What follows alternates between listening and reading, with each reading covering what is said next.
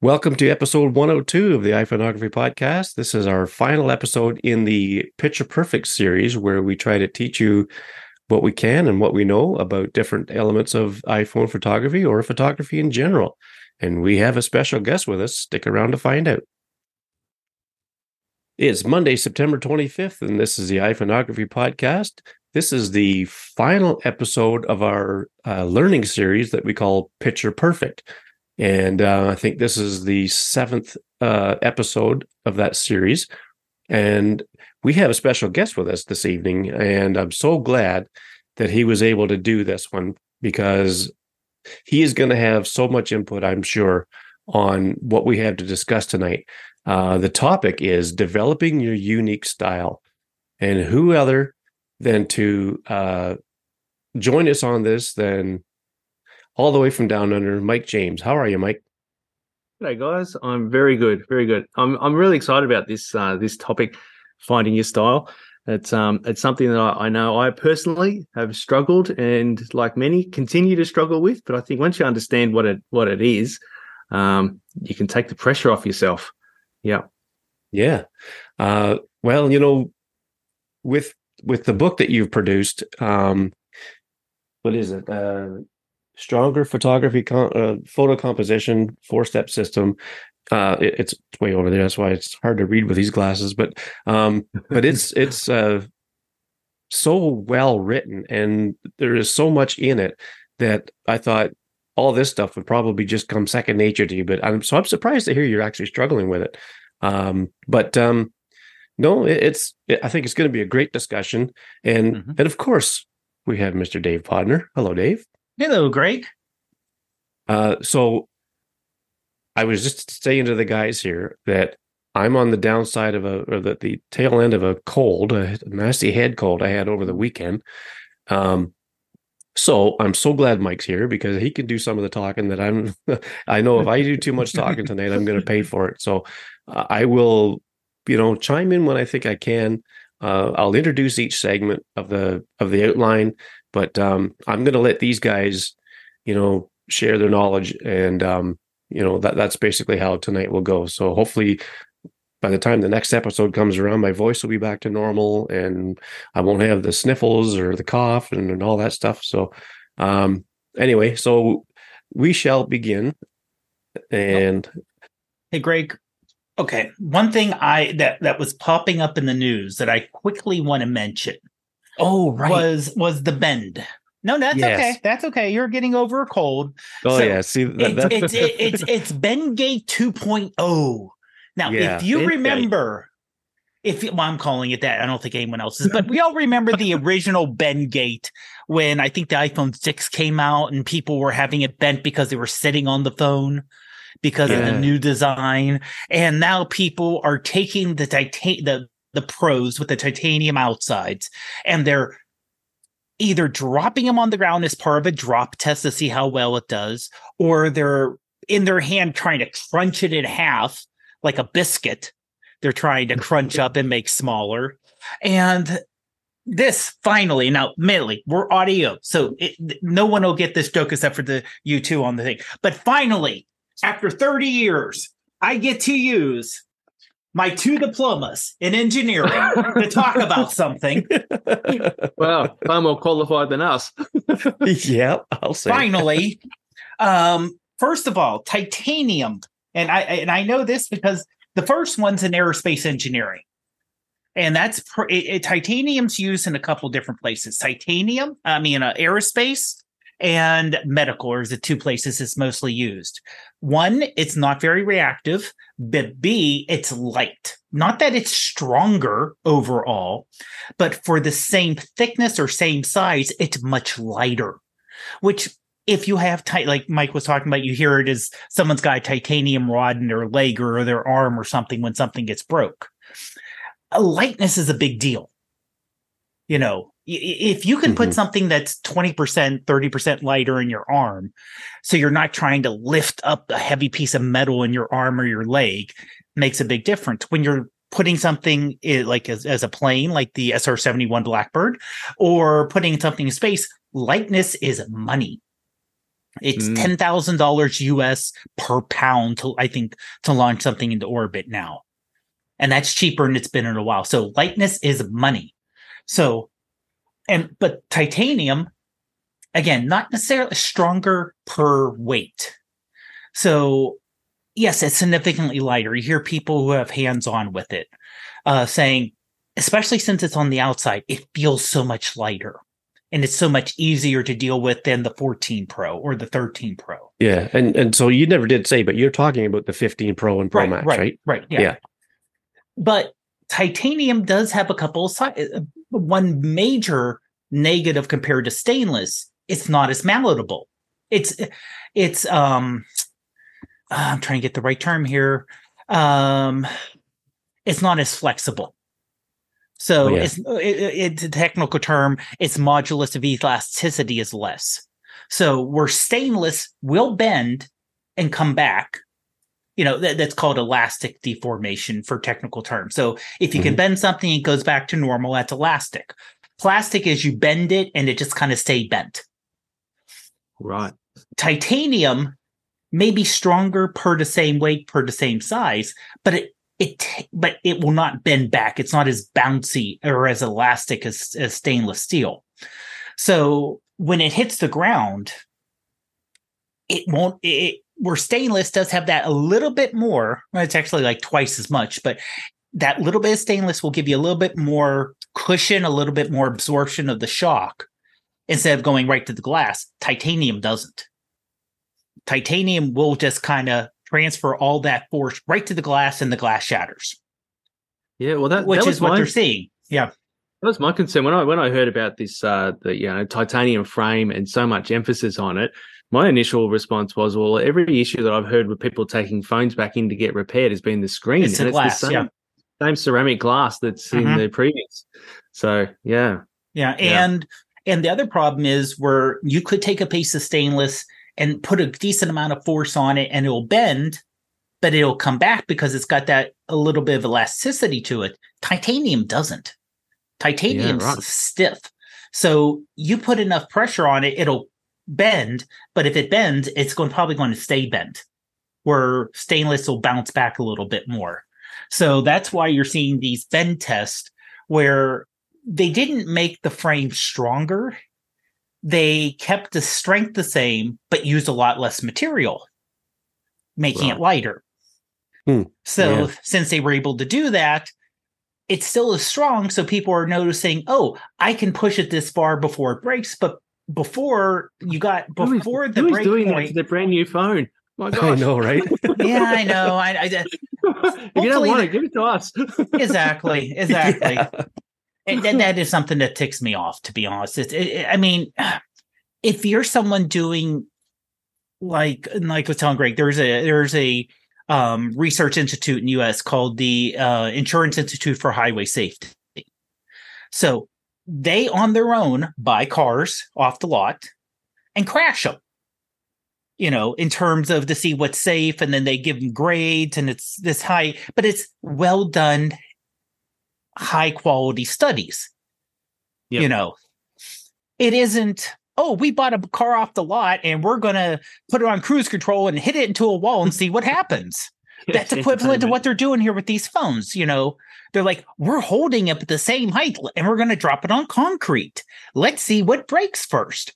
And then they, br- Yeah. and it, but even that, that's from someone who actually did not drop experiments, but did know what it's like to set up experiments for repeatability, because that's what you want to do. You want to repeat it. I know they're doing it for the views and they're we're, we're talking about it and other people are talking about it and they're making a big deal out of it and everything Mm. else. But honestly, yeah, I, on it, like Ruth has an iPhone 13. I have a 13 Pro Max. So even though my phone is bigger than hers, it's significantly heavier because I'm Yeah. stainless, she's aluminum. Yeah. It's going to be lighter. It's so it's, it's going to be in between 75. It's going to be like, you know, if you had a 14 and a 14 Pro, you know, of the same size, you were like, oh, the Pro's so much heavier because of the stainless. It's not going to be, it's going to feel a little bit lighter. That's what Yeah. Apple was going for. And the average person isn't going to notice. Yeah, or personally, I actually the reason why I've since the 13 have gone the max, the large is I actually like the weight. I'm not going to lose it because I know where it is. I know when I'm carrying it. just, yeah, that's a good I, point. Yeah, yeah. I, I, know it's a marketing term to make it lighter, but that doesn't mm-hmm. appeal to everybody. Yeah, yeah, yeah. Well, you know, I've any anybody I've seen that's doing a review of them, they they say they can notice a significant difference yeah. in the weight, and and I'm sure that's true. Um, in fact, a friend of mine in town here, a guy I work with, he got his um 15 Pro Max. He had a 12 Pro Max, and he said he can really notice how much lighter it is. And mm. there was something I heard on, I think it was MacBreak Weekly, where they were talking about a guy who um that ain't that ain't break max, do they? No, no. they, don't, they don't drop tests on those. no, no, no. It, it, no, they just take a break during the day to talk about them. um, but they said there was a guy, I forget what the term was that this guy used, but it's the feeling the it, it, it all has to do with the inertia of the movement in your hand and that mm-hmm. and, and, that's what makes it feels lighter too yeah um hmm. yeah but i mean it's, it's, just more of a rotational inertia so yeah the, the, the, where they took the weight they didn't take the weight uniformly from the phone they took it from the outside yeah well so, there is an aluminum um, part of the body inside too right. that it helps right. reduce the weight mm-hmm. it's about 20 grams lighter i think yeah so, and there's but, going to be some buyers, potential buyers out there who are looking at and comparing the Pro and the Pro Max and looking at the USB C and going, I really need that Max because I want that faster USB. But mm-hmm. I'm concerned that if I go for to a Max for the first time, I'm going to be carrying this heavier phone. So I guess from for some of those people, they'll be going, oh, you know what? It's bigger, but it's yeah. not necessarily going to be a lot heavier because they've been out there saying how much lighter this new frame is. Yeah. Yeah. Mm. Um, I think the the the reason Dave wanted to bring this up though really is as basically as a like, kind of like a PSA to people who are buying these these phones like just to to help spread a bit of awareness that um they may be lighter but it not necessarily super strong. You know the the drop test proved that the one I saw anyway um this guy flew all the way to Sydney Australia to do this drop test because he wanted to be there to get them first before anybody else could and and record this drop test and he did the the 15 pro max and the 14 pro max and when he dropped them he did all, all these different levels of of height mm-hmm. you know mm-hmm. waist high chest high you know head high um, and then he even climbed these stairs and dropped them down on this this brick sidewalk or whatever and the 14 pro max took a lot longer to break into pieces, you know, as far as the glass goes, than the 15 Pro Max did, and he was really, um, really st- stressing the fact that the 15 Pro Max wasn't holding out as well as the 14 Pro Max.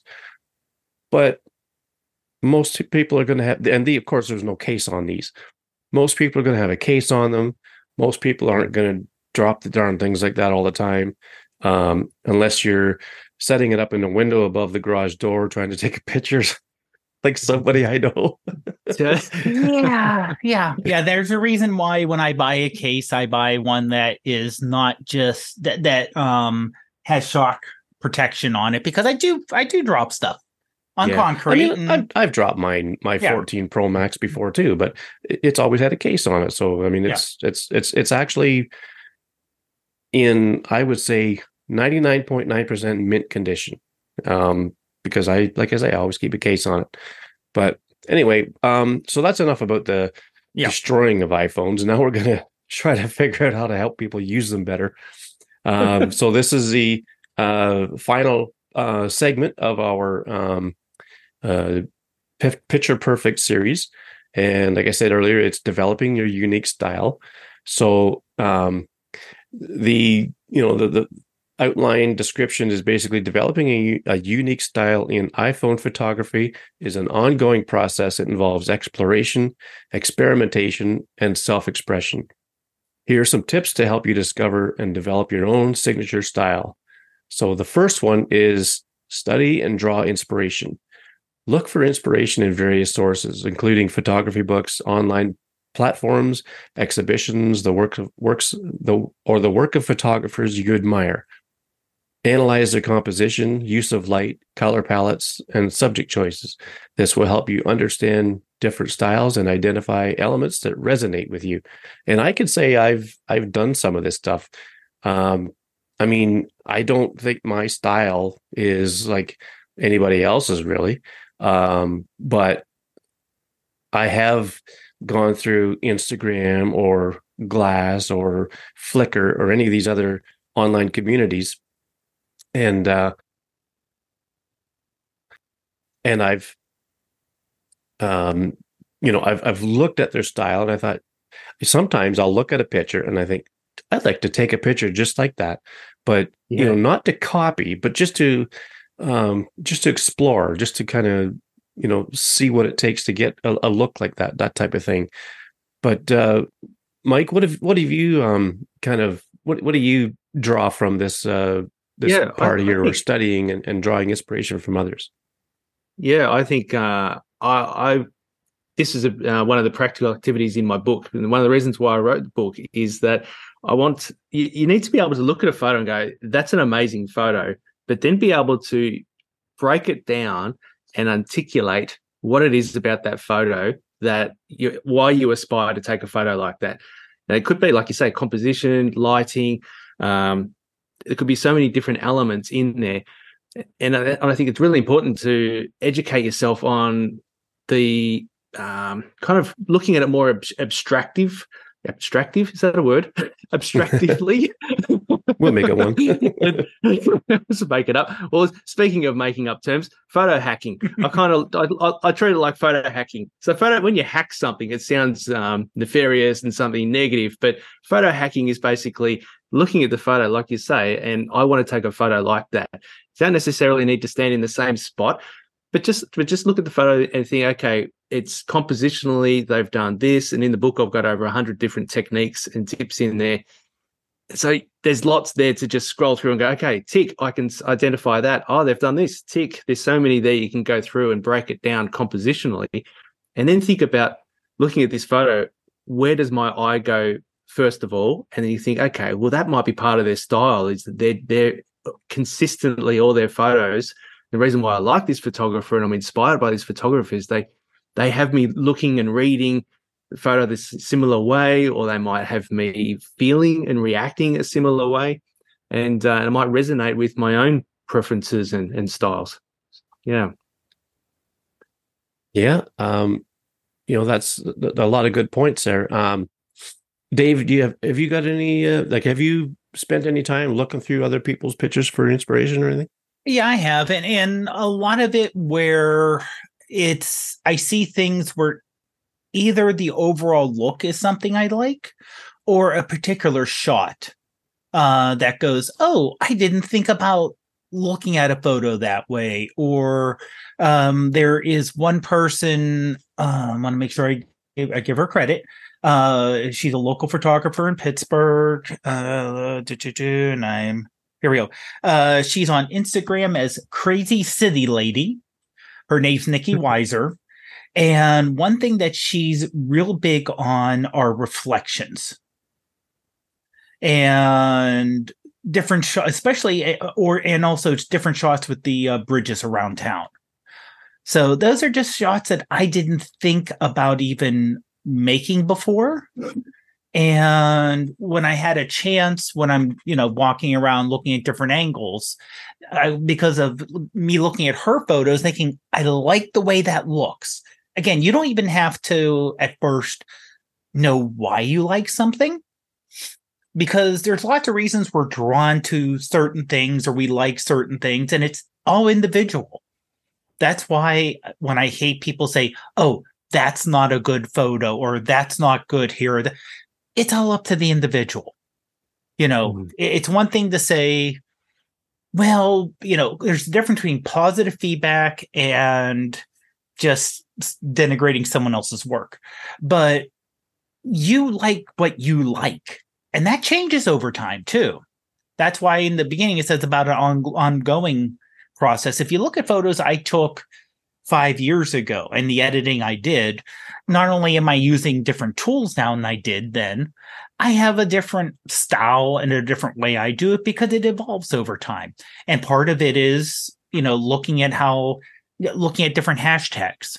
You know, if I'm interested in a landscape, I'll go, I may go to Instagram or like a Vero or somewhere else and look at and do a search by hashtag and see what other people have tried. And, and some things I'm like, not my thing. I, I don't see either I'm that's not a thing that interests me or I don't have the ability or maybe they're using different software I don't really want to spend time and effort to learn or different equipment I don't necessarily want to invest in but you get a you get a feeling for that and then you can jump up and make it your own or even lo- mm. even location can be mm-hmm. um, make it make a difference there. Like I would love to take pictures of the giant redwoods on the on the on the west coast of the U.S. of the north, like the, the Pacific Northwest, but I can't because I'm not there. Will I ever get there? I don't know. I have my doubts. So when I see somebody's image of of uh, you know those great big trees, I I will go to a place that's not far from here that has big pine trees and I will try to take a picture that kind of reminds me of those those types of scenes, you know, forest scenes and stuff like that.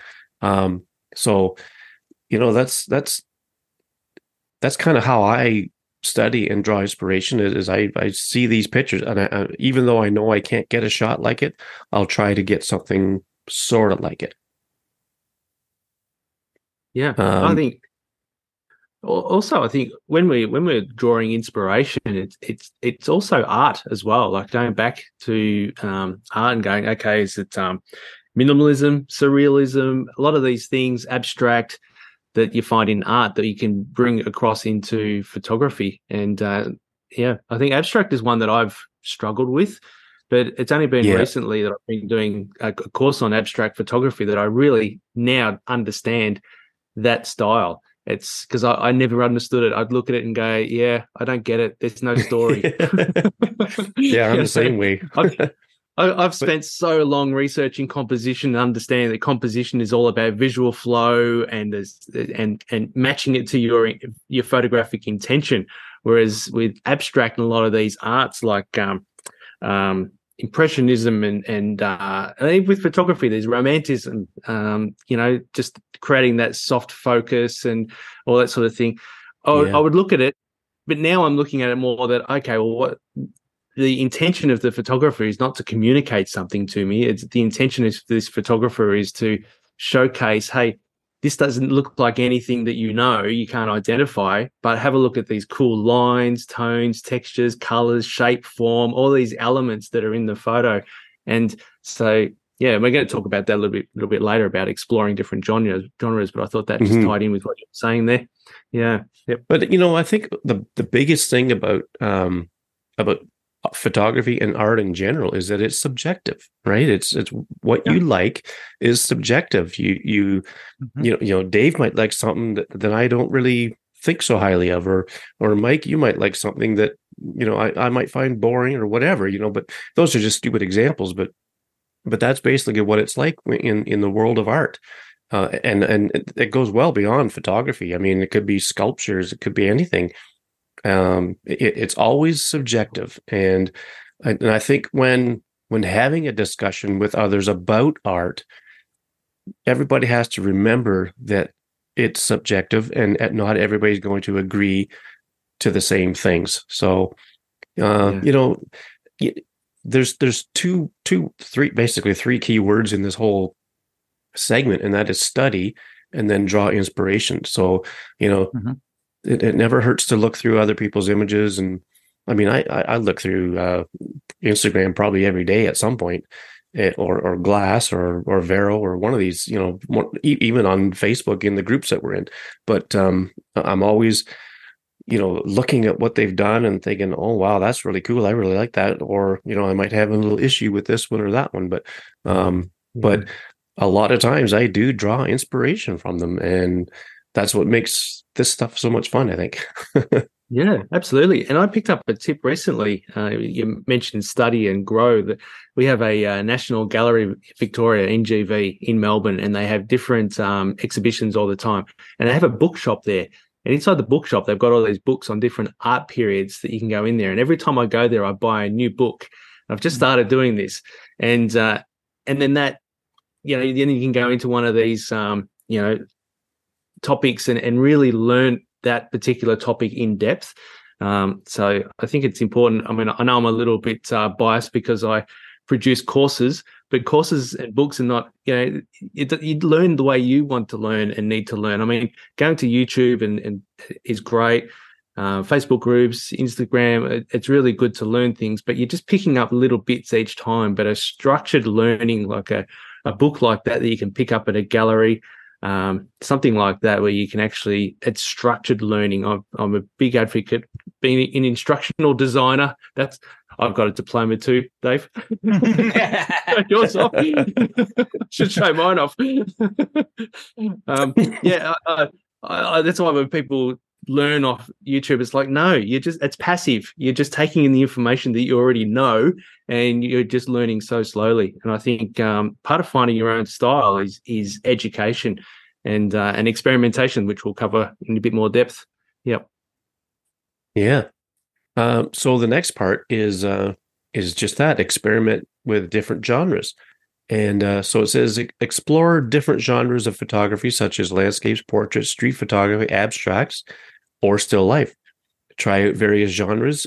Uh, trying out very, various genres allows you to find what interests you the most and where your creative strengths lie. This is something that I've just in recent years tried playing around with a little bit because I was always just pretty much straight landscapes. And, mm um, but you know, there's times when I'll see uh, some somebody's street photography on on Instagram say, and I'm thinking, wow, that that's kind of cool. Uh, in the town where I live, I don't think it's as, as, as accepted as you know the bigger cities. Um, people tend to get a little squirrely. I think when when people start taking pictures of people on the street, and you know, there's a real craft to approaching people on the street to see if you can take their picture, and mm-hmm. um, you know, it's just not my forte, I guess you could say. That's not to say I won't try it. I, I want to try it at some point, um, but I think I would be more inclined to try it. You know, one of these shooting from the hip type of things where you can, yeah, just be lucky to get the shot type of thing. Um, well, the three of us are introverts, aren't we? Yeah, I would say so. I can't imagine just. I saw an Instagram uh, account where this person was taking photos and then printing it on the spot, and then going up to them and giving them the little, you know, little tiny print of the photo, and you get the reaction with the body worn camera and all that. It's like, oh, that's so cool. I'd love to do. Yeah, no, I can't do that. yeah, it's not me. yeah, that's right. Yeah. Um. So, Dave, have you really played around with different genres? Like, you're a, you're a little bit of a mixed bag, I think, when it comes yeah. to your subject matter because you do people, you know, with your racing and things like that. Mm-hmm. Um, but I mean, I've seen so many different things from you. Yeah, I don't really have a a particular genre that I that I focus on. It's more of what I see that interests me at the time and what's available. So, like you said, there there are times like uh, yesterday I had a race, so I was around places that had that I could take. You know, also on Saturday for when I had to pick up the packet, I took a few photos downtown, which is going to have a completely different vibe and a different availability than where I live in the suburbs or where I work which is another suburb but a little further out, or if I go to a wooded area. So it's it for me, it's more I, I, think I look around, see what's available to me, and see if something interests me that will make a photo and either tell a story or like a sunset that just kind of explodes with color or interaction between shadow and light or framing a certain subject. So, yeah, I really have kind of an eclectic grouping of photos that I put out there. Yeah, it's um, you know, I've seen like as as as far as genres go from you, I've seen like architecture, I've seen mm-hmm. automotive or, or you know uh, vehicles or whatever. Um, Blue Caddy. Blue Caddy uh, yeah. I've seen um, you know, people. I've seen uh, events you know the, the, mm-hmm. you have such a, a wide range of things that you and like you say it's because it's what what's available to you at the yeah. time um i'm going to kind of point back at your book mike about composition do you think that um can kind of determine what uh genre you would shoot based on composition uh no not necessarily i think composition you can find composition in any genre. And I think that's that's why I wrote the book. Is that uh, I I don't special. I'm, I'm similar. I don't specialize in something with uh, mobile photography. You know, you have Shayne Mostyn who specializes in astrophotography on the smartphone, and this was something mm-hmm. that held me back for a long time. It's like I need to niche down. I need if I'm going to embark on this journey on being a photography educator, I need to I need to find my I need to find my people. I need to specialize in something. but I, am the I'm the same as Dave. It's like I, I I can't. I just I started off similar to you, Greg, with landscape photography, and that was when it was a real concerted effort to get out there and and learn photography for the first time. When I say that, uh, more than 25 years I've been working in photography, but it hasn't. It's been a job, and it's been uh, very technical and no room for creativity. It was just turn up here, take photos, um, and then it's only been the last seven years or so that I actually discovered photography using the smartphone and fell in love with photography. So when I did that, it was like, okay, I, I really like landscapes. Went out there, did landscapes, uh, and then you know can't always get to the landscapes pressures of of um, life you know world can't for me i can't get out there at sunset and sunrise so then i started looking for other alternatives going for walks I love taking photos of flowers and insects, and now that's probably the most consistent thing.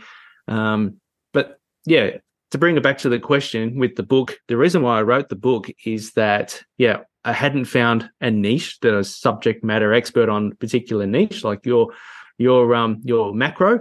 Uh, I didn't really find anything like that, but I wanted to add some value and, and talk about a struggle that I had. And for me, turning up to those landscapes or going for the walk and taking photos of flowers with insects it's like okay here's the here's the photo i want to capture but how do i capture it?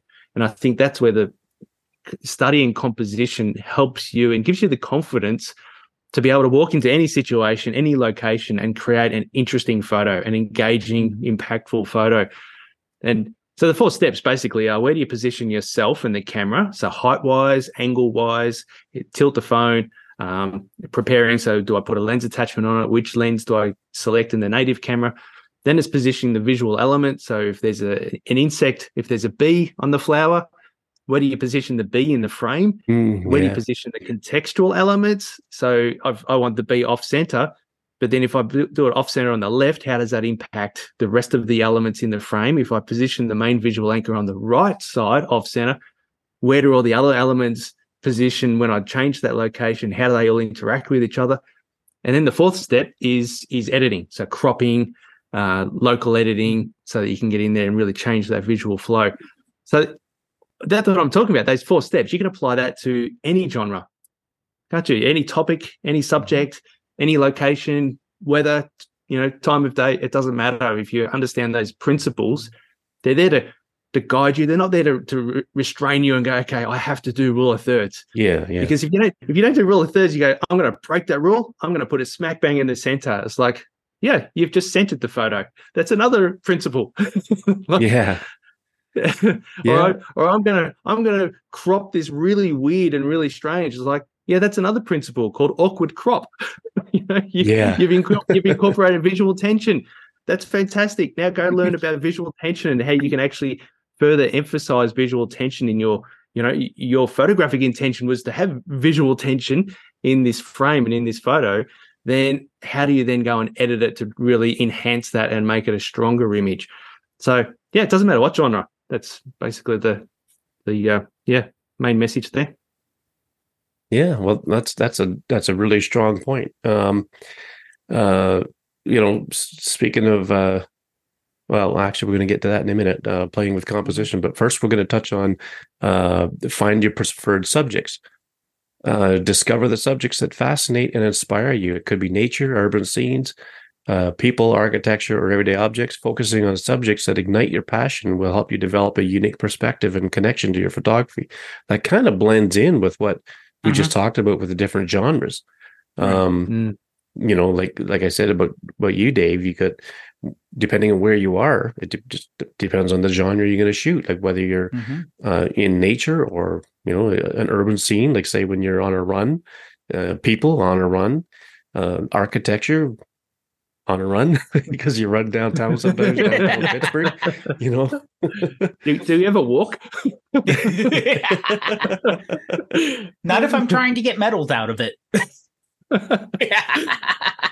so i mean th- there's really not a, a, lot to say in this regard um, like to, to this point about uh, finding your, your, preferred subjects but you know on that point though uh, like you said matt uh, matt thinking about matt hoffman for some reason uh, mike uh, about um, with no, me it's macro you know shooting macro does excite me. It it really ignites my yeah. creativity.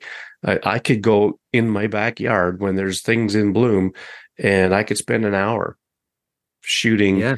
you know, three or four flowers for some reason. I don't mm-hmm. know. Maybe I'm just crazy, but mm. it's just I get lost in it. Right? I get lost in that creativity, and yeah. um, you know, it, it's I it's totally when, I totally resonate with that because I, I, mentioned with the landscape photography, you know, I, I, can't get to the location, I can't get down to the beach, and so then I feel guilty that I'm not out there taking photos, I get withdrawal symptoms. But I can just go out into the backyard, and I, if I look at my camera roll, the the the subject that I have so many photos of is bees. You know, exactly like you're saying. I could just go out in the backyard. Middle of the day is the best day, the best time of the day to capture them because they're most active. Um, yeah, but but to go back to um, finding your preferred subjects, I think the situation that you find yourself in, whether you go for runs all the time, that is how you find your um your subject. Right. Uh, mm-hmm. Being limited by being able to go somewhere and having to find opportunities where you where you live, that helps you find subjects. And we were talking about before before about um, uh, researching as well. So with the bees, now that I've I, have found and I've recognised that hey, I love taking photos of bees just being out there and immersed in the in within the bees and and that escapism time slows down just fascinated by these these little creatures you're then encouraged to go and, and and I've gone and done research on bee behavior and not only through my observations of watching them but now I, have I've learned okay this is this is the type of bee this is what they're doing. Having that sort of that knowledge about the subject that you've that you've identified with the bees now I can anticipate what their movement is going to be. So I can actually preposition and and and subtly and gently manipulate this situation so the bee will I can, I can anticipate their behavior, but I can also control their behavior without um, interrupting them, if you like. And because we all know gesture, interaction, capturing that moment. That's that's what makes an interesting photo, not just mm-hmm. a bee on a on a on a flower. You know, yeah, yeah you want to you don't you don't want to take a photo of the back end of a bee you know head first into a flower. Like you want you want to you want to get Been that there, done that. yeah of course. We want to get that eye contact with the bee. And understanding the subject you know okay when they go head first in they're going to come out again but because it's come from this direction it's not going to backtrack and go back to the same flower again. It's going to go to another one. So when it comes out it's going to go in a different direction. So by watching it you go okay I'm going to anticipate it's going to come out this way. And it, it rarely happens the way you want, but that's the fun of it. Is that's yeah. that's the thrill of it. It's it's like, oh, I got the shot. What are the odds that I would get that shot of it coming out mid-flight, frozen, frozen um, wings? Um, I'm sure they're not called wings. See, I could research bees a lot more. I, I, I, would imagine they're wings, but yeah, um, yeah, they're wings. Yeah, well, there's a technical term. yeah, yeah, yeah. But, uh, but, I think once you find your subject and you research it, you'll enjoy, and that's that's the thing with photography. It gives us so much joy, um, getting out there and participating in this craft, but also the results of of capturing it. And, and so having that, doing that research, understanding it. Um, yeah, I just think you can get so much more out of photography. If you if you're into architecture, understand why why some buildings look better than others. You know, there might be something like, okay, that's an engineering accomplishment what they've achieved there. So in the photo, emphasize, hey, look at this angle that they've managed to achieve, or look at mm-hmm. this amazing contrasting materials that they've that they've used here, and the reflections in glass, and yeah. Oh, sorry, I could talk about this for hours. Well, no, David, well, let me let me let me bound off what Mike said. If you're going to travel somewhere, check out and do a little thing ahead of time because well, first of all, it's always good to know what are the normal shots that are taken if you want to try something different. But yeah. there are certain buildings which are, oh, this building is, like I said, for architecture, this building was built at this time. It looks like this. And you may get, be able to get some interesting angles and features. And, but you have to know where to look for it. And there's mm. even times that you're like, I've seen that person take that photo and I want to recreate that photo or I want to see if I can recreate that photo.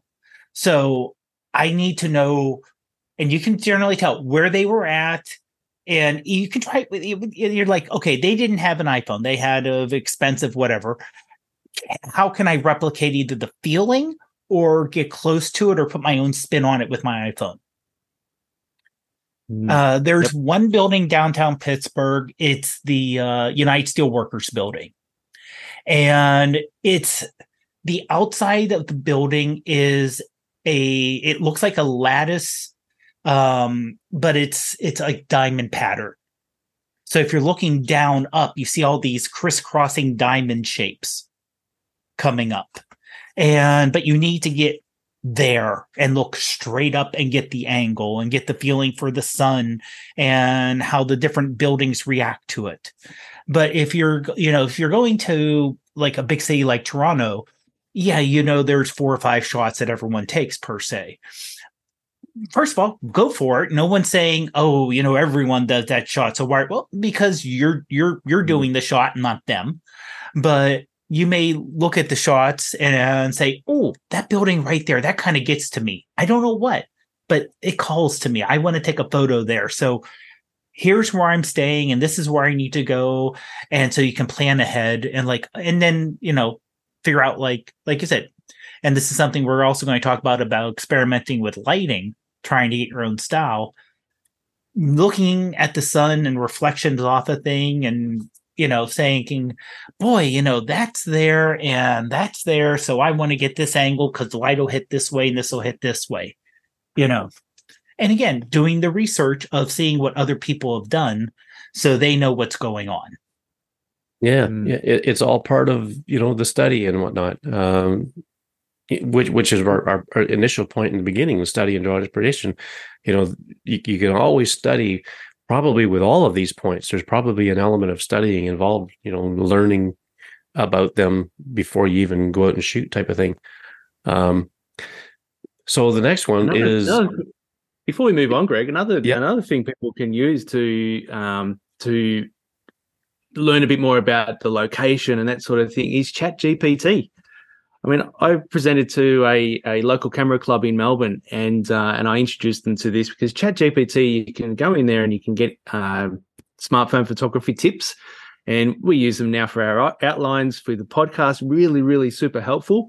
It's not necessarily new things that we're that we're coming up with with the framework but it, it's it's reminding us hey have you thought about this? It's prompts they're great prompts and you can actually, and I've typed this in where I've said, okay, uh, I'm an amateur photographer, new to, and I, the location was Essendon, which is a suburb of Melbourne.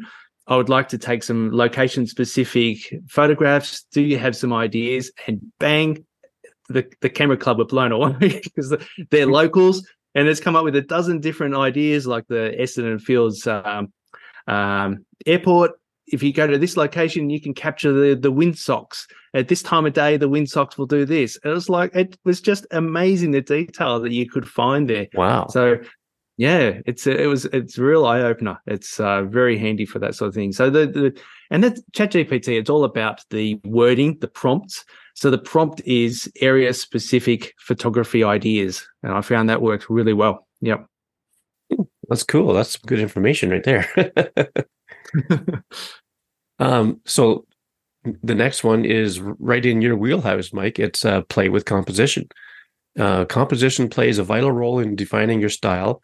Experiment with different framing techniques, perspectives, leading lines, rules of thirds, symmetry, and or uh, unconventional angles. Uh, explore ways to create visual balance and draw the viewer's attention to your subject. And some of this stuff you've actually covered already in a way. Um, but I mean, uh, you know, when I when I said to you earlier about uh, composition and developing your style, uh, you know, it's it's composition can certainly develop your style if you use mm. the same type of composition frequently or all the time. But uh, yeah. I wouldn't, I wouldn't, certainly wouldn't limit it to, you know, one type of composition all the time. You know that that that would be a fair statement, right? Yeah, well, one of the, with the book, uh, I have this this process called composition stacking. So it's the, 100 different compositional techniques and tools sounds overwhelming. I get that. it is. It's a lot because we kind of we go out there and go rule of thirds, rule of thirds, leading lines, um, and then you might pick up one um, thing like a Fibonacci spiral. It's okay. I'm going to research Fibonacci spiral, and then you go out and you just concentrate on that one technique. Whereas in the book, what I what I do is what I've done is each of those tools I've combined them into those four steps. So they're like four buckets, if you like. So, and it's in a chronological order. So the first one, where do I position the camera uh, and the framing? Uh, where do I position myself in the camera? And that kind of, uh, there's lots of different tool uh, techniques in there. Lower angle, shoot from a lower angle. So you shoot from a lower angle, shoot from uh, side on. So you change the perspective, closer, further away. There's three different techniques in just the one shot there. And then you go over to, okay, where am I going to position the um, main visual anchor? And there might be three different ideas or concepts that you incorporate. So if you take if, if you take two ideas out of each of those four steps, all of a sudden you've incorporated eight different compositional techniques in there. So that's how you get that real powerful uh, photo. Is that you've in, you've incorporated a few of them. But to bring this back to style, uh, style is is something that you you mentioned you, you're spot on with consistency. So you consistently go out and you shoot the same way. Um, but we're going to talk about the pros and cons of that a little bit later. But if you, I would encourage people to go out and, and with and with our smartphones, it's fantastic. I mean, now with the iPhone 15, you've got how many? Is it seven different focal lengths that's programmed yeah. into it? So I would encourage people to go out and just choose one Okay. And just go out with one and just limit yourself with one and then get familiar with okay, if I shoot at something at this distance, the proportions and the perspective is going to be this. But if this subject is a, is at of 10 meters, it's it's 30 meters away, how is that going to change the composition? How small is that object going to become the further away it is using this particular focal length in the in the smartphone? I personally, I, I love the idea of this uh, the five times optical, and the reason why I love this this new new option, and gosh, long over long overdue, isn't it? oh yeah, way is, overdue. Is the compositional technique of com- uh, background compression? So basically, yeah. if you shoot something from standing further back, then the background in that photo is going to appear bigger. So many times we see an amazing sunset. You pick up the phone and you go, wow, that sun looks tiny. yeah, everything yeah. is out of proportion and yeah. you just you're just dissatisfied with the photo. Whereas having that extra zoom, if you've got a tree that's beautifully silhouetted with the with the background in the distance, if you use a zoom, you know, speaking of traditional camera, telephoto lens, um, big zoom lens, it will actually make the background closer to the tree. So developing your style is is consistency. So if you go and choose, okay, I love this particular focal length, and an experiment, well, not an experiment, but a a um, a challenge that a lot of photographers put place on themselves is I'm just going to put on the 50 millimeter lens for a week and go out and take photos with just that lens. And it's it's a great way to learn how to use that lens, restrict yourself so that you can actually um, yeah make do with that lens. So compositionally, yeah, changing, doing that is one one tip. Another is just going out there and just um, placing the main subject off center. every photo you take, the main subject is off center. Doesn't matter where it is, whether it's right on the edge and it's facing out of the frame so that it has visual tension, or it's right on the edge and it's facing towards the middle of the frame, and so you have an implied line of sight, or you have a real line of uh, leading line, or something like that, bringing you back in, or just the space. And when you when you do this, uh, you then learn things like asymmetrical balance, and so yeah. Anyway, I'm rambling again. Please tell me to just shut up. oh, it, it's all very valuable, in my oh, opinion. Yeah. Uh, um, yeah. Dave, when, you, when, when, an, when an expert's talking about something, you let them talk about something. yes, exactly. Uh, do you have a favorite focal length on your phone, Dave, that you use more than any of them? You, Not really. Or? Not really. Not really. Um, it's really up more about for me where I'm standing, where the subject is, and the framing of it. Yeah. So it's kind um, of in line with what you said before about whatever's presented to you, then, right? Exactly. Yeah. I mean, yeah. I would say I have a favorite crop, and that's 16 by 9. Yes. Yes. I was thinking I, I, that yeah, when we hit yeah, this subject. I, yeah. Yeah. I have a preferred crop, but not really preferred focal length. Well, it kind of, the kind of though, but if I'm shooting 16 by 9, that affects the zoom level focal length that I'm selecting, though. Yes. Because I have to make it where it fits in the subject, you know, versus a four by three or a square, a square cutoff. And I think I like 16 by 9 because the phone's basically 16 by 9. Mm, yeah, yeah, yeah, exactly. You know, the, the the screen is 16 by 9 or yeah. darn close to it. So, yeah. Um, and with the well, with changes, the Apple, that changes everything, doesn't it? If you take if you if your style is to go out and just take square crops, if you uh, incorporate that really simple um, rule of thirds, so you've got the two diagonal lines, two horizontal mm-hmm. lines. If you're taking a sixteen nine, those lines are further spaced away. Whereas if yeah. you've got a square crop, then you try and place a subject on one of those four intersecting lines, those 4 mm-hmm. intersecting spots where mm-hmm. the, the lines cross over with those that that location is actually going to be a lot closer to the center of the frame than what a 16.9 where those right. four intersecting dots are further uh-huh. spaced apart so knowing that hey this is my style i like taking square photos if you're going to incorporate rule of thirds you need the main subject to be further away from the center so that you can still achieve that same balance and space that we achieve using uh-huh. using rule of thirds yeah yep yeah and you're going to have to keep in mind what is outside of that square area. You know, when you get 16 by 9, you're wider on the sides mm. or up and down if you're doing vertical. But right. um, you know, so you have to consider does all that stuff fit the um the vision of the image or or does it not type of thing. So, you know, that's something to consider too. Yeah, yeah. So the next one is experiment with lighting. Lighting sets the mood and tone of your photographs. Explore different lighting conditions, including natural light, golden hour, blue hour, low light, or dramatic shadows. Develop an understanding of how light affects your subjects and experiment with various techniques to capture unique lighting situations. Mm-hmm. Something I've learned over the last few years is how much light really matters in a photo. Yeah. Um, in fact, I look for it consciously, consciously look for better lighting now than I mm-hmm. used to. I used to think because I was more landscape than anything that um, you know a, an overcast day with its perfectly diffused even lighting was you know the chef's kiss you know that that that was the mm-hmm. the the best lighting that you could use in in a landscape photo but boy oh boy i'm finding i was so wrong i mean in some cases yeah it works but it, it's so much better to have dramatic lighting and I credit that to watching people on YouTube like Gavin Hardcastle, uh, Adam Gibbs, you know, Michael Shainblum, some of these guys that they're shooting with their mirrorless or DSLR cameras. And one of the things they always emphasize is the light.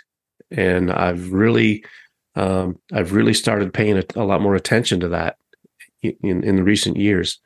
So lighting, I think it's, it's everything. Yeah, I find with street photography, um, street photography lighting is quite an impact because if you find because street photography that that's my kind of genre when it's the middle of the day. That's that's when i love to do street photography because you've got those um, harsh shadows. You've got pockets of light you know pools of light in between buildings. You've got the light coming through. So you got they're, the dramatic shadows. I love shadows I'm a, like people. People call themselves light chasers. I'm a shadow chaser. I, I, just think it adds so much drama, and then I, and I, and I, and my my when it comes to that sort of um, um, genre, my my um, uh, style with that genre is that I'll crush the blacks and I'll remove all the details and I'll clip the blacks because that's mm. that's what I like with street photography. So within each yeah. genre, you can have your own style. Yeah, yeah. But I was the same. Um, landscape photography is like, okay, well, the lighting and the time of day, this is part of the story. And when I'm judging uh, photo competitions and I'm providing some feedback, you know, you typically you, you say something um, positive, you offer some uh, feedback or just um, a suggestion, an interpretation, and then you provide them with something positive again. Quite often, there's two there's two things that come up all the time, and one is uh, actually three. Let's go with three. 3 mm-hmm. consistent bits of feedback. One is crop the photo uh, you know, recompose the photo just by simply cropping it. Uh, edit the photo so that you have a bit more visual flow, like area specific. Like it's amazing how many photo competitions where people don't take the time to just edit and enhance it a little bit. I hate it when people say um, hashtag no edits. It's like, oh, come on, you've missed you've missed yeah. half of photography. um, and the other is lighting. Like this scene would have been amazing if you were mm-hmm. just here at a different time of day and to, just to get that different lighting.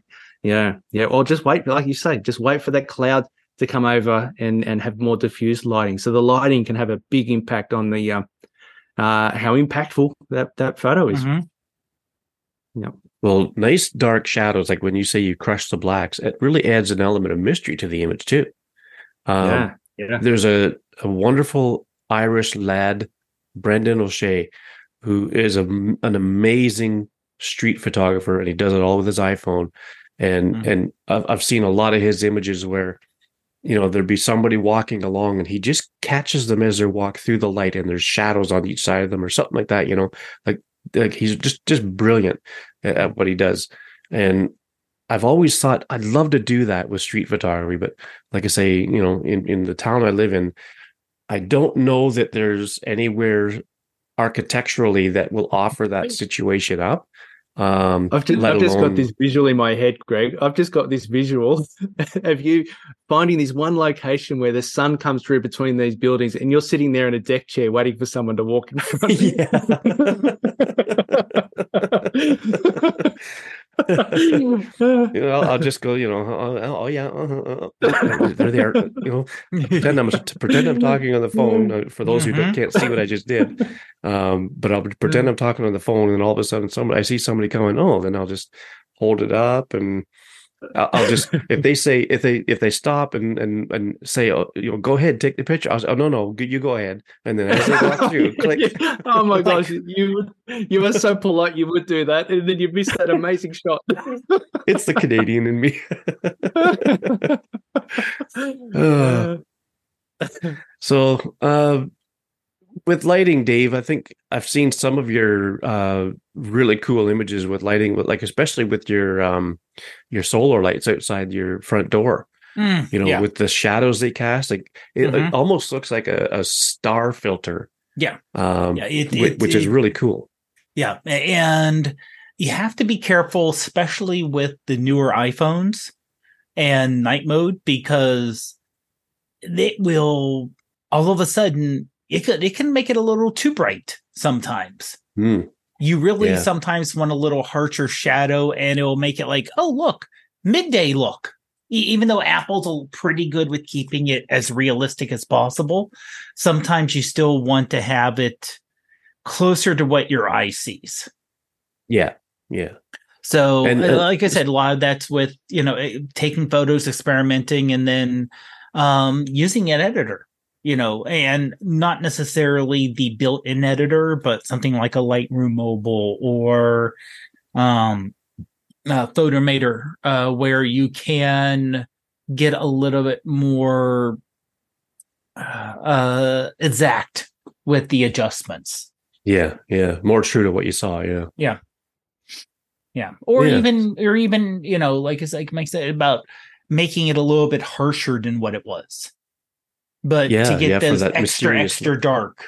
Yeah. Mhm. or also sometimes when I'll do um I'll go on my back hill and take um sunset photos because from the top of my hill it overlook it- it's over you don't see the house my house or the houses across the street you just see the hills in the distance and the trees Mhm. so I'll take a photo there and then I'll really make make it more of a silhouette look more than it actually was to really Yeah. make it look so, so you get that focus on the sky and the cut out the trees not necessarily you see the trees in the foregrounds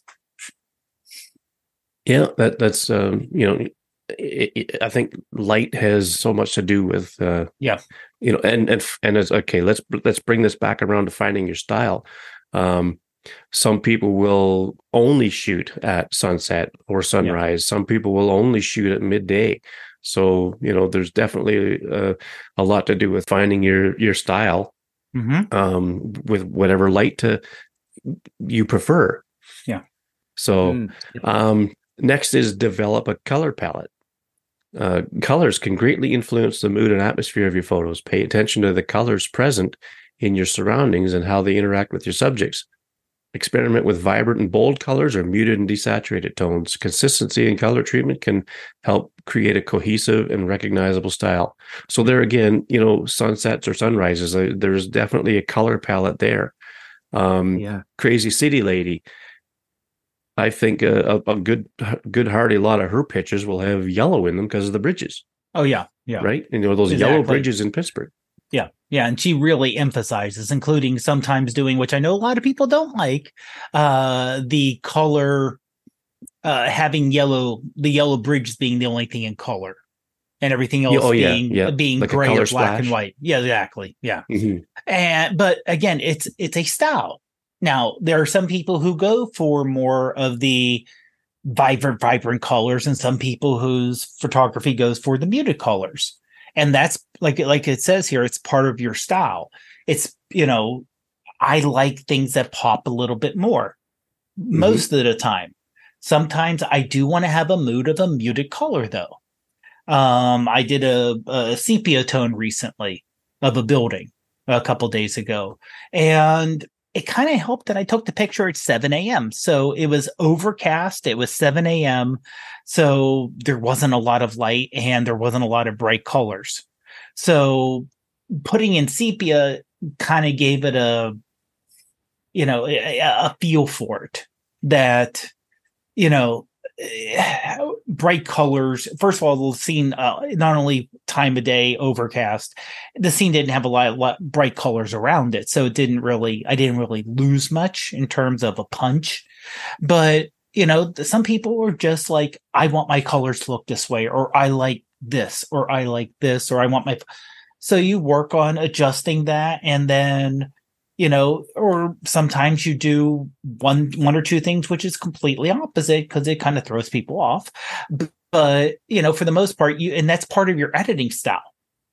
Because you can take a picture of a of an of an area of a building of a flower uh, a still life whatever you want and say okay this is the composition i like now I want to work on, and the lighting looks good, but I want to work on the color palette. I want to make it muted a little bit more than how it's shown here. So you can work on now. There's, like I said, the base editor is good. The built-in photo app editor is good, but if you want to work on individual colors, uh, I know Lightroom Mobile, you can actually say red. I want it to Mhm. have not just lighter, darker, um, but I want it more saturated, less less saturated. So you can take down the saturation and make it a darker shade of red or a Mhm, darker shade yeah. of blue.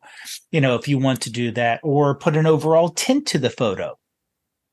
You know, Mhm. so there's lots of ways that once you get a feel for what you're and this is again over time and experience getting your color palette but then knowing okay And something that may help with this is having presets. Once you know how to get the photo the way you want to make it, you can go, okay, this style, save that style. And it may not work, it's not going to work immediately, automatically, 100% of the time. But if you have a particular style and you make your own filter in whatever program you use, you can say, okay, that gets me 90% of the way there. Mm-hmm. And same thing with color palette. I like a muted color palette that's a little cooler than with how the phone. And that's something else to know is does your phone shoot warm or cool? Yeah, yeah. Because I find some of the Android different. phones, maybe not so much now because they're, they're really getting closer together, like between Apple and the Android phones, Mhm. the, the camera systems. But I would say a few years ago, the uh, Samsung phones would shoot at a cooler temperature than, well, even not, I think, you know what, even now it's still like this. But Yeah. They, they, they would shoot at a little cooler temperature than the Apple phone, like the iPhone, Mhm. um n- natively like in in a regular Yeah. like default mode type of thing uh, unless you got in there and with a you know third party app and started playing around with the the the, the white balance but um uh but yeah the you know there's there's color tones and things like that mike do you have anything on that Yeah, I think there's there's there's two parts to this, and the one is um, color theory. And I had a podcast episode a little while ago. I had a guest on Tara Leslie, and she's uh, an artist. And in her day job, she was a colorist at a uh, carpet manufacturing company. And so her job was to uh, accurately photograph color and uh, and then when she gets into her art form, she then uses color theories, contrasting, split complementary, uh, all this sort of thing. I mean, we had this um, just it's been my most popular episode. Surprisingly, I wouldn't have picked it. I, But, I uh, i listened to it i remember that one It's just so much. It was just so much fun. You know, she was saying she would she would walk into an artist supply shop and she she would see some colors and she would feel instantly hungry. you know, like it would have a physiological reaction with her looking at different colors, which is really cool. I've I've heard people talk about uh, you know, um, certain colors do certain things, but the way she articulated it was really uh, interesting and, and and fun. But you touched on some great things there. Um, that Dave Lightroom Mobile, I didn't really uh, myself because I I started using Snapseed when I first got into mobile photography, and it's fantastic. But when you get into the curves and you start playing around with the colors, channels inside curves, things get wacky really quickly. and it's not the place to go and learn color. The place to learn color is Lightroom Mobile. And um, and just put my photography educator hat on for a moment. The reason why it's so cool is that you can go into uh, there's two options there. You've got color grading, which is really good to go in and change the uh, color tint for the shadows, the highlights, midtones, or global. You can change it to everything. You can turn it into a monochromatic using that.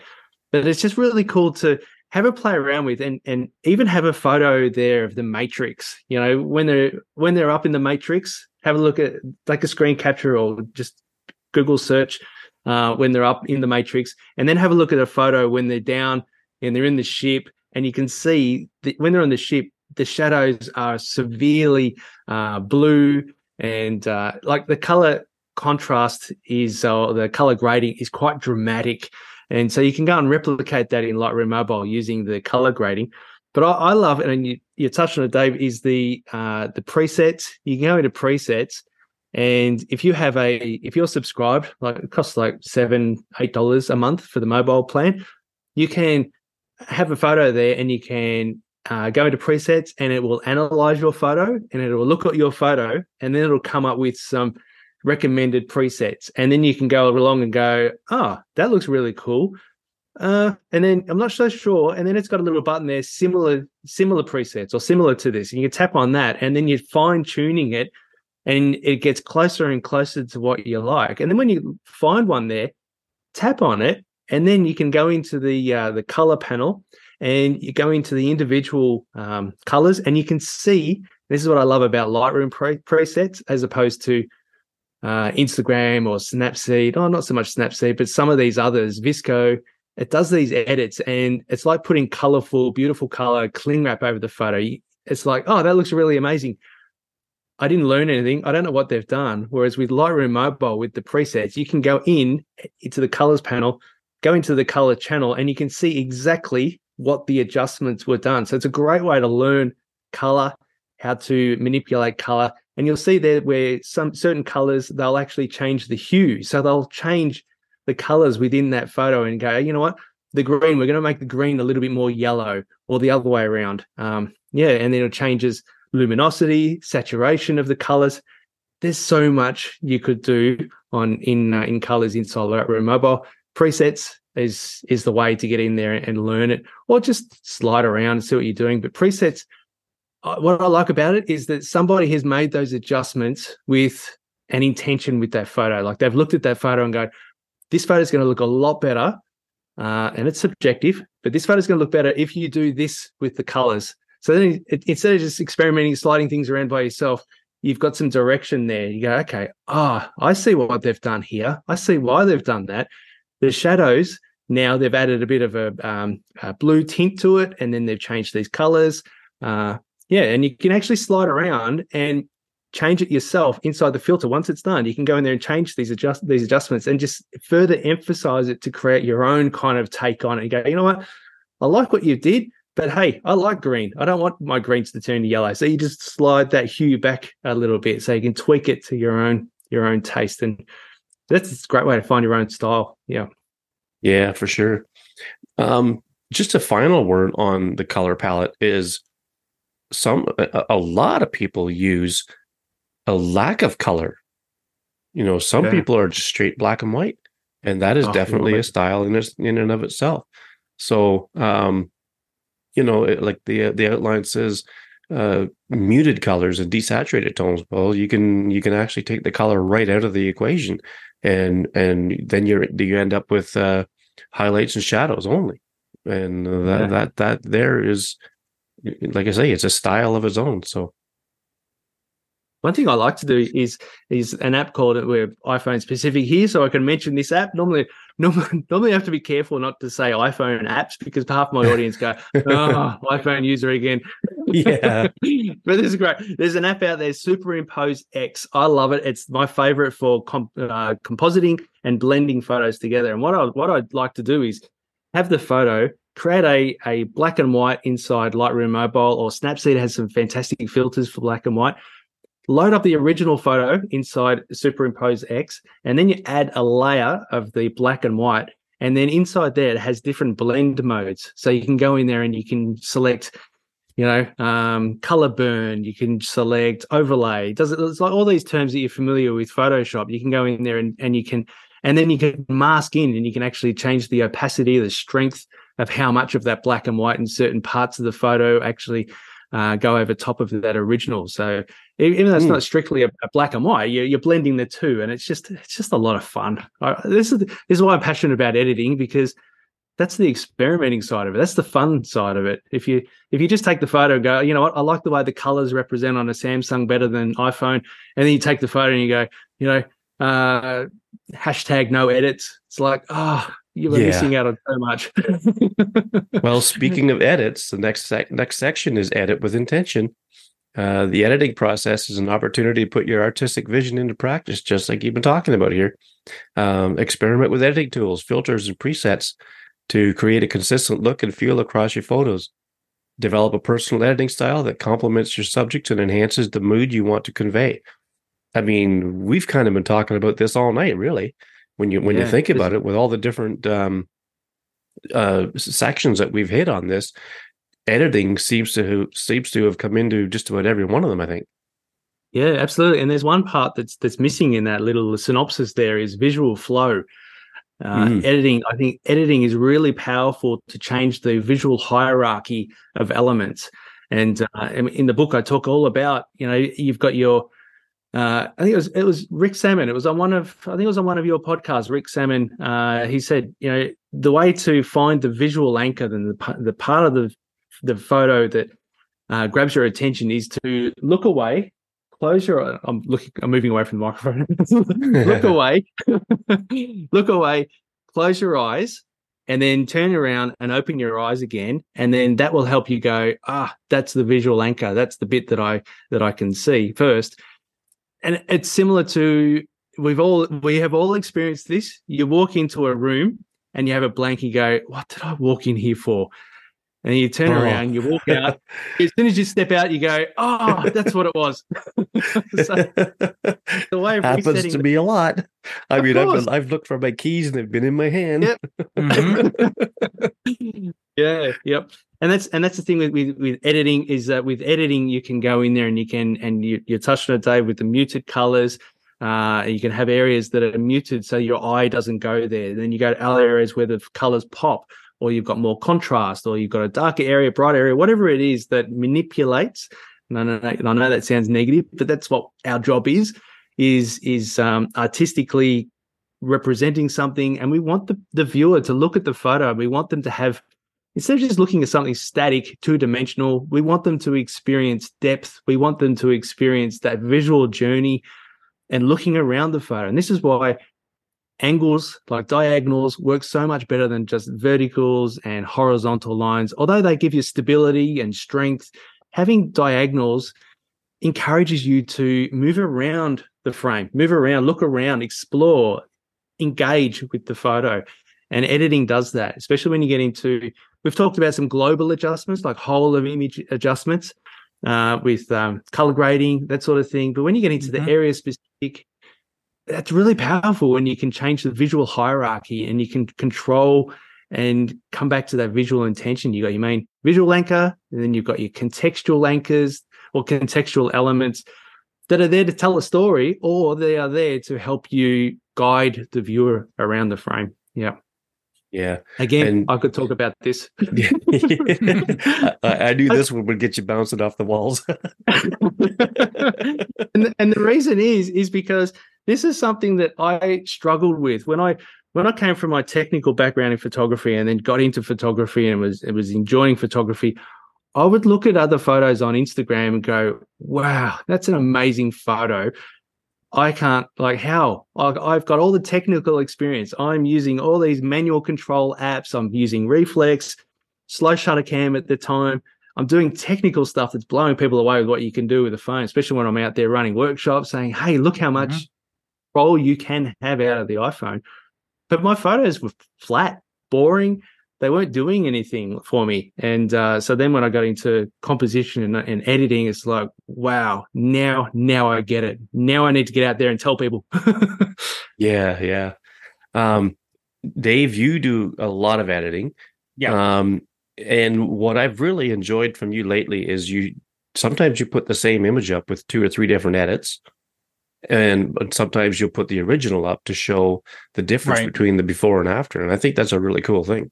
Yeah, and that's one thing I do uh, a lot in the group because I want people to see what came out of the camera. Because I know, like, like when Mike said about you know a lot of people, you see these finished images and your mind's blown, but you don't see. Oh, that's not the image I took. I Yeah. took image A, and then it took me blah blah blah blah blah blah to get to the image you're seeing. And I like to say, okay, here's what I started with. And I normally, uh, when I post something, I'll hashtag the apps I used, partially because I want to support the people making the apps, and partially so people who look at my photo can say, oh, he used this, this, this, and this. Um, you know, like lots of, I, I've gotten on a kick in the last month or so where I'll take a photo, do a little work in photo in Lightroom Mobile, uh, throw it into Visionist, maybe throw it into Art Card, uh, throw a little bit in Snapseed, throw it back into Lightroom Mobile and for the edited one, and do a, maybe a final cleanup in the Photos app. You know, and it comes out with a certain way, and sometimes if you um like I did a photo recently and I threw it in the Photoshop um I remember that was it. Yeah I think it was it. Uh Photoshop camera because it has the lenses and the presets. And it gave me something that I didn't expect. And I was like you know what? I, I like it.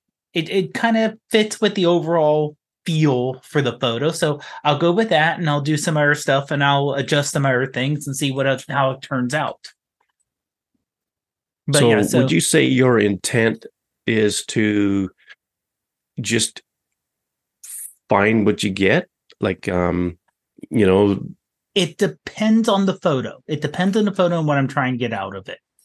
Um, the like there are certain photos that like I took one recently that was um uh, some flowers in front of the the Highmark building downtown. And my edit there was just more because it was an overcast gray day that it was like drizzle. I wanted to give a little bit more punch to it, especially the sky, which was kind of a uh, the photo turned out just kind of gray flat gray. And I know looking up at the sky, you can see there's a little bit more texture in it. So I wanted to pop it up a little bit and deal with the colors and that. So I did that was more of a little tweak at it. But like I said, the one I did, and I actually did a couple more edits on the um, one that was the Soldiers and Sailors Hall uh, from um, Sunday. Um, I threw that in a couple different programs, and there's one filter that's in Photoshop camera, PS camera, which kind of gives it a, like a white torn border. Um, kind of like if you took a photo that got torn and you put it on white matting, uh, and kind of gave it a kind of a bluish hue to it. Uh, you that way, and I threw it in some other programs to give it a little color, a little punch, and a little thing like that. Uh, but that was just getting the feel and the mood for it. Was I wanted a little bit more abstract and some colors that didn't exactly match at that time. So a lot of times I'll look at a photo I took and I'll go and I'll be like, well, this photo I just want it to be a little a little tweaked, a little punch, maybe a little bit more clarity, a little sharper and I'll work and I'll think about my editing that way. And there's other ones where it's like, okay, that mm, that really won't work there. I'm going to try a few other programs and get a feel for it. Uh, and sometimes it doesn't work. You know, uh, a week ago, I another race. Uh, it's fall. It's fall, so it's race. It's it's race uh, season. Uh, it was out at the Pittsburgh airport, and there was one time where it was the beginning of the race, and you saw the line of people who were racing kind of in front of me and making a turn off to the left.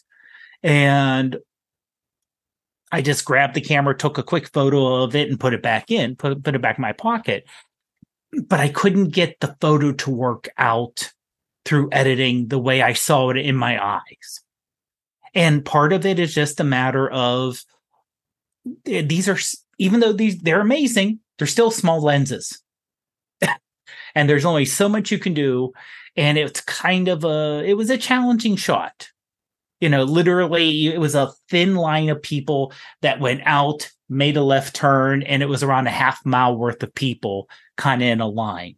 And it was just kind of disappearing. And I kind of like the look of the, you know, the line of people turning off and, and vanishing away, but it just didn't pick it up. So, mm. you know, sometimes you have a feel for what you want to do and you try to edit and it doesn't work out sometimes. But that's fine because you learn from not working out. I don't want to say failure, wasn't a failure, just didn't work out. Yeah, yeah, just didn't didn't work fit your vision, yeah, I guess you could say. Exactly, exactly. Yeah. All right. Well, we're going to rush through these last two points here because we're going a little long here. Um, how much time do you have, Mike? as long as you want. Okay. well, we, we won't we won't uh, we won't go on too much longer, but yeah. um, just a couple of quick points about these ones. Um, next is shoot regularly and push boundaries. Uh, Consistency and practice are key to developing your style. Challenge yourself to shoot regularly, even if even in familiar environments. Push your creative boundaries, try new techniques, and venture outside your comfort zone. Embrace failures. There you go, Dave. Not that it wasn't a failure, but yeah. you know, embrace it. Right. Um, and uh, uh, learn from them as they are stepping stones to growth. Just just like what you said. So um, you, you know, shoot regularly. One of the one of the number one uh, uh, points of advice or whatever is to, to people who ask about how they can improve their work is you know i find so many people telling people to go and shoot a lot shoot often go out and shoot shoot shoot. Because i mean it's digital stuff right? If you could throw away what you don't want to use or whatever. Um you know 30 years ago when everybody was shooting film that's the last thing you'd say but uh, um, you know, uh, think out think outside the box. Uh, I think you could find ways of doing that by going back to number one, studying and drawing inspiration. You know, you can you can find uh, people's people's work that would be something that you wouldn't even dream of doing. Um, you know, like especially when it comes to something like say street photography or macro work, even uh, some people might not think of doing that. But if you think outside the box and and you know push those boundaries and do and do try some of that stuff, you could be surprised and and who knows what you find. Yeah, I think setting yourself some projects as well. Like it's it's really hard. Yeah. Sometimes we all, we all experience it. You go through a bit of a creative lu- a rut, a lull, uh, and you're like, oh, I just don't know what. I'm out in my backyard again. I don't know what to capture. Try something different, like a uh, and just chat GPT. Use that. Give me some some photographic projects to go and practice. And it could be something as as as obscure as going out and capture a black and white, excuse me, a black and white intimate uh, macro landscape. So you go out, you get on your hands and knees in the backyard, get in amongst the dirt, look for, you know, turn your your iPhone into mono mode and uh, activate the, you know, macro or use a macro lens attachment. Bring in some some portable lights, color different colored lights. Like just experiment and come up with something totally different. Just and and I think that's a way that you can just uh, continually find some your creativity. Yeah, just focus on one thing. One of the things I did that that I, I go back to this all the time is uh, just turn into mono mode and go out and I do this when I'm in, in Melbourne in the city with with streetscapes. Just shoot. Look, it, it's really it's one thing to go and edit a photo in black and white, but it's another thing to actually go out and look into your viewfinder in black and white because that helps you remove the color and you're just looking at the light, um, shapes, lines, textures, and all that sort of thing. So yeah, I think that's a that's a really good way to to get out there and, and stay consistent and be regular taking your photos. You set yourself new projects and something else to go out and practice because it's I, I, I struggle myself because when nowadays when I'm out there taking photos, it's like, okay, how can I use this for content? Yeah. how, how can I tie this into a course? Like, what can this complement? And uh, yeah, so it's it's a little different now, nowadays. But that's why, I, me personally, I I connect with that idea of having a project because then it's a personal project. I'm not doing it to, hey, I'm going to go and, and put together a, a blog on black and white intimate landscapes in my backyard. no, yeah. no one, no one's going to look that up. well, you know, I think the best way to indulge in, um, you know, shooting regularly and pushing boundaries is to get yourself into a 365 project where you shoot a, a, a photo, at least one photo a day, and then post it on, say, Instagram or whatever, and do that for a year. I've Wow. done it twice, and I don't think I'll ever do it again. the first time I did it, I this friend of mine, she said, "Let's do the 365 starting January 1st." Okay. Stupid me forgot to realize it was a leap year. so it ended up being a 366. that But you know day, what? bro. Yeah. but but you know what? And and I have a plaque, like a plaque mounted image of it on the wall where I've got 366 one inch thumbnails of each image from Instagram Mm. going top to bottom. And I'm so glad I did it because now I could say I've done it for one. But it did. It pushed the boundaries of like I had to literally make myself look for something. And, and what I did was I shot, edited, and posted it on the day, every day, never missed a day. And it really made me get a little creative sometimes. I would I could be at work on a night shift and so I work from 7 p.m. to 7 a.m. or 7 a.m. to 7 p.m., whatever day or nights. And I found myself at 11:30 at night thinking, "Oh my gosh, I forgot to take a picture, put it I will walk around and find something and edit it and post it before midnight on that day. I think there might have been a couple of times I went past midnight, but you know, I I I, I got them got them in there anyway. And um so it, it would really push push my boundaries of creativity and everything else because I had to find stuff to take pictures of, and even on on my days off when I was you know, uh, sitting at home or whatever, I would think, okay, what can I take a picture of? And quite often it was when I was out around town or whatever. But it would it was really a good, good, a great exercise. I recommend everybody do it at least once. The second time I did it was a monochrome year, black and white. Um, another friend of mine said, "Hey, let's do the let's do the 365, but let's do it black and white." Okay, well, all right. so we did it, and uh, but you know what? It was it was just as fun, you know, and and and shooting in black and white every day. Well, not necessarily shooting in black and white, but sometimes I I did. I would use the black and white filter, or sometimes I would just edit in black and white. But it really um, gave me a fondness for black and white photography. So, you know, uh, and and that could e- very easily um, help somebody develop their style. Like maybe they could develop a style of black and white. Um, you know, but it, it, it was fun. It was it, that's a great way to get out there and shoot regularly and and push those boundaries. Um, so the last one here is trust your intuition. When it's important to, um, while it's important to learn from others and seek inspiration, remember to trust your instincts and follow your own vision. Let your unique perspective and experiences shape your photography. Authenticity and genuine expression are foundations of developing a distinct style. I think uh, I think that's pretty true, and uh, um, you know, Dave, you've you've kind of been following your vision with with your editing that you've been doing, you know, mm-hmm. with Art Card and Visionist and things like that. I yeah. would say, yeah, and like I said, it, it, it's important to learn from others, but like we talked about, everyone has their own particular style, and it, your style may not be everyone's. It won't be. It won't be everyone's cup of tea, just because that's how people's likes and dislikes works there's but, a subjectivity, right? Exactly, exactly. Yeah. But you know, if you get joy out of it and you get to the point where you're like, I like the way this turned out, and go for that because you're you, there's enough people out there where you won't be the only one.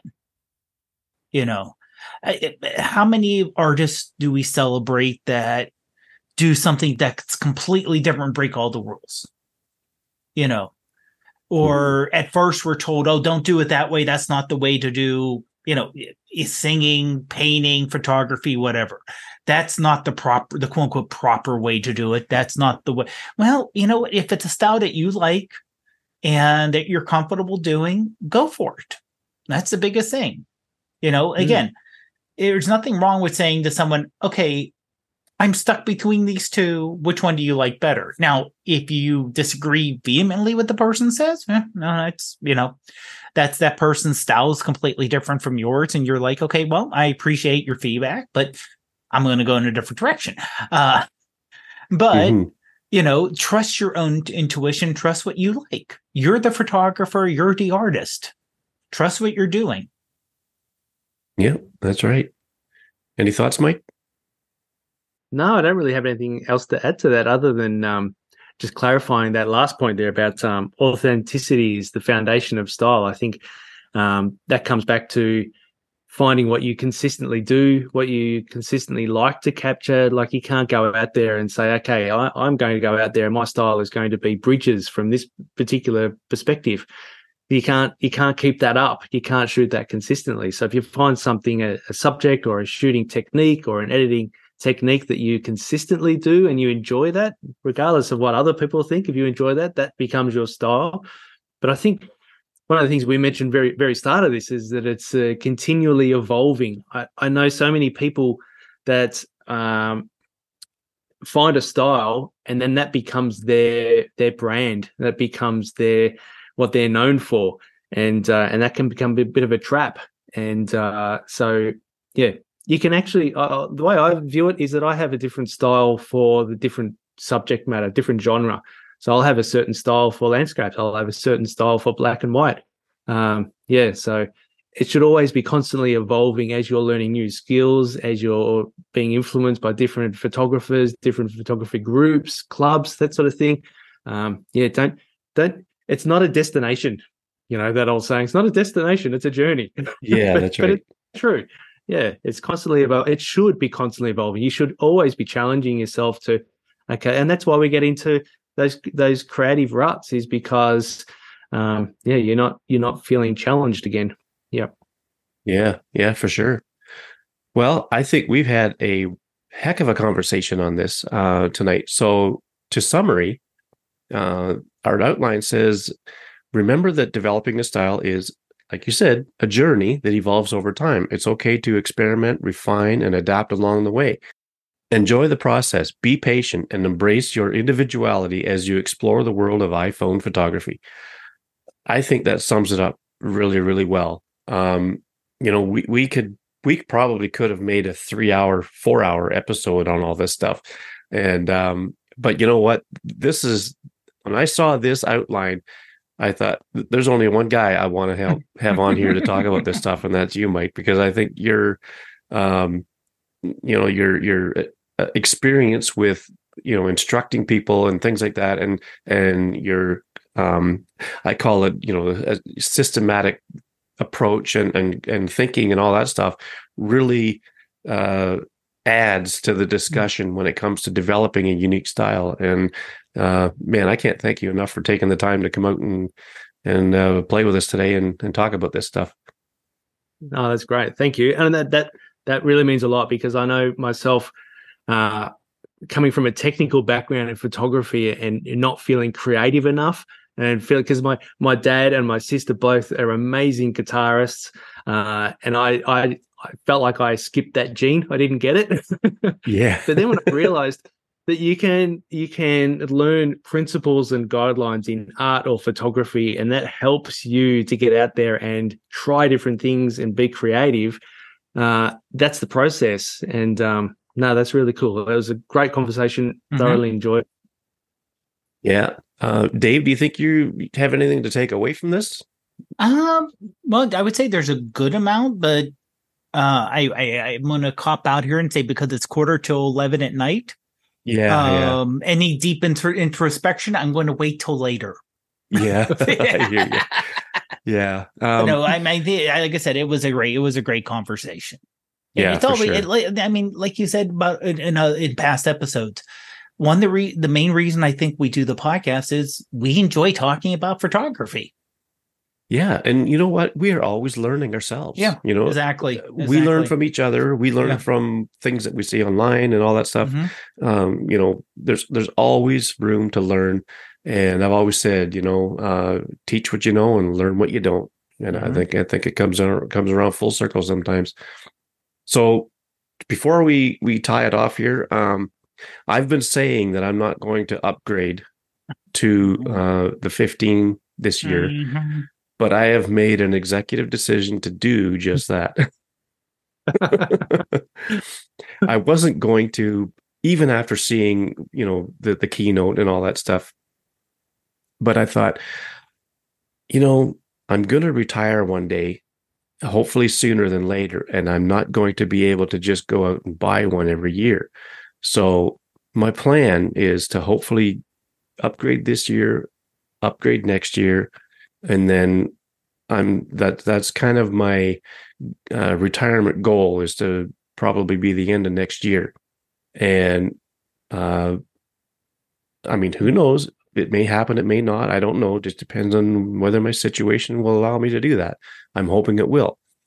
Um, but in in any case, I'm I'm hopefully going to like I'm definitely going to upgrade this year. So I've got it ordered, and it doesn't get here until at least October 15th because I didn't jump on the pre-order right away. So um, I'm getting the Pro Max uh, in the titanium blue, and uh, I've got the um, fine woven case already.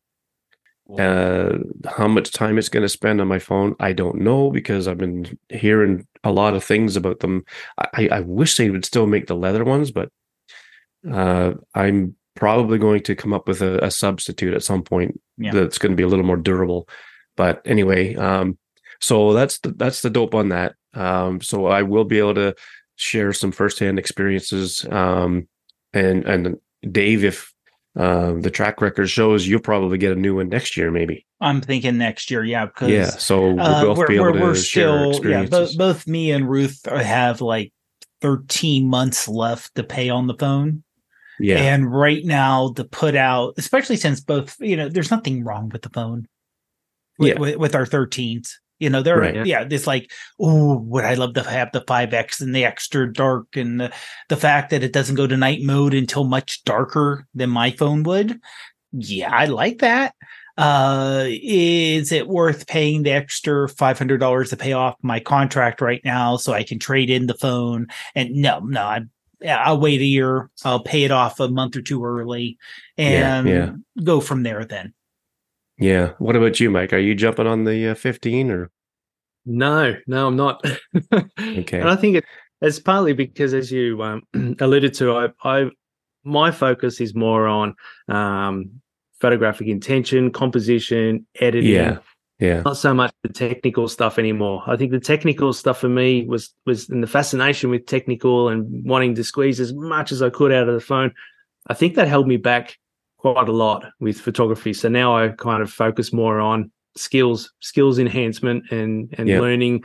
Um, yeah, I, I've spent that's money. that's that's that's perfectly fair. Um, I mean, do I really need to? No. Um, but it's just something that uh, I thought, you know, it, while I have the opportunity, while I have the chance to do it, I thought, you know, I, I could do it.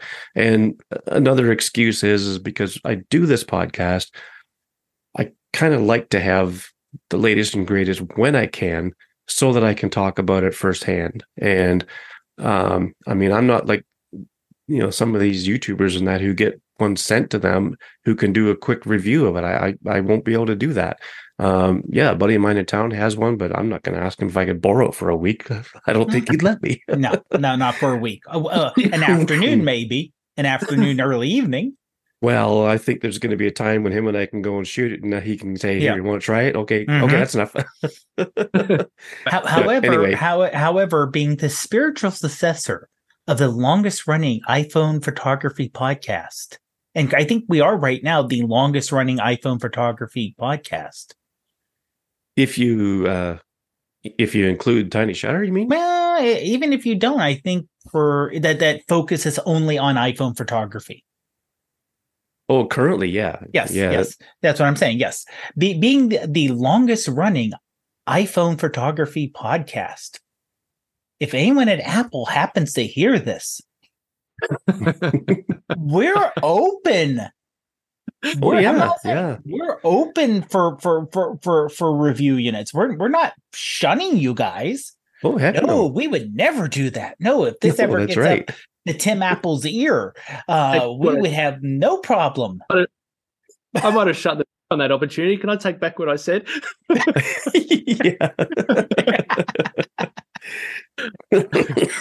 oh, I shouldn't be laughing because I start coughing. Uh, anyway, okay. So, Dave, let- let's tell everybody where they can find you real quick. Sure, you can find me pretty much everywhere on social media as Prof Pod, except for uh, TikTok, where I'm Prof Pod PGH, and on Facebook is Dave Podner Jr. Alrighty, Mike, how about you? Uh, two locations. Smartphonephotography.club is where you can learn about the uh, the club with all the courses and forum, uh, the live Zoom calls, that sort of thing. And then for general tutorials, uh, smartphonephotographytraining.com. Already, and the links to the club it's it's always been in the show notes, and uh, um, I think the other one's in there too. I'm not sure if it's not. I'll I'll put it in there, and uh, you can find me at. Um, I, I always say the best place is about.me slash McMillan, and that's got all my links and whatnot to the socials and wherever I am, my website and whatnot. So uh, you can find me there.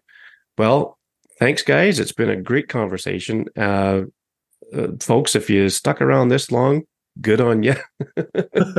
and uh, we really do appreciate it. And I guess we will see everybody on the next one. Have a great one, everyone.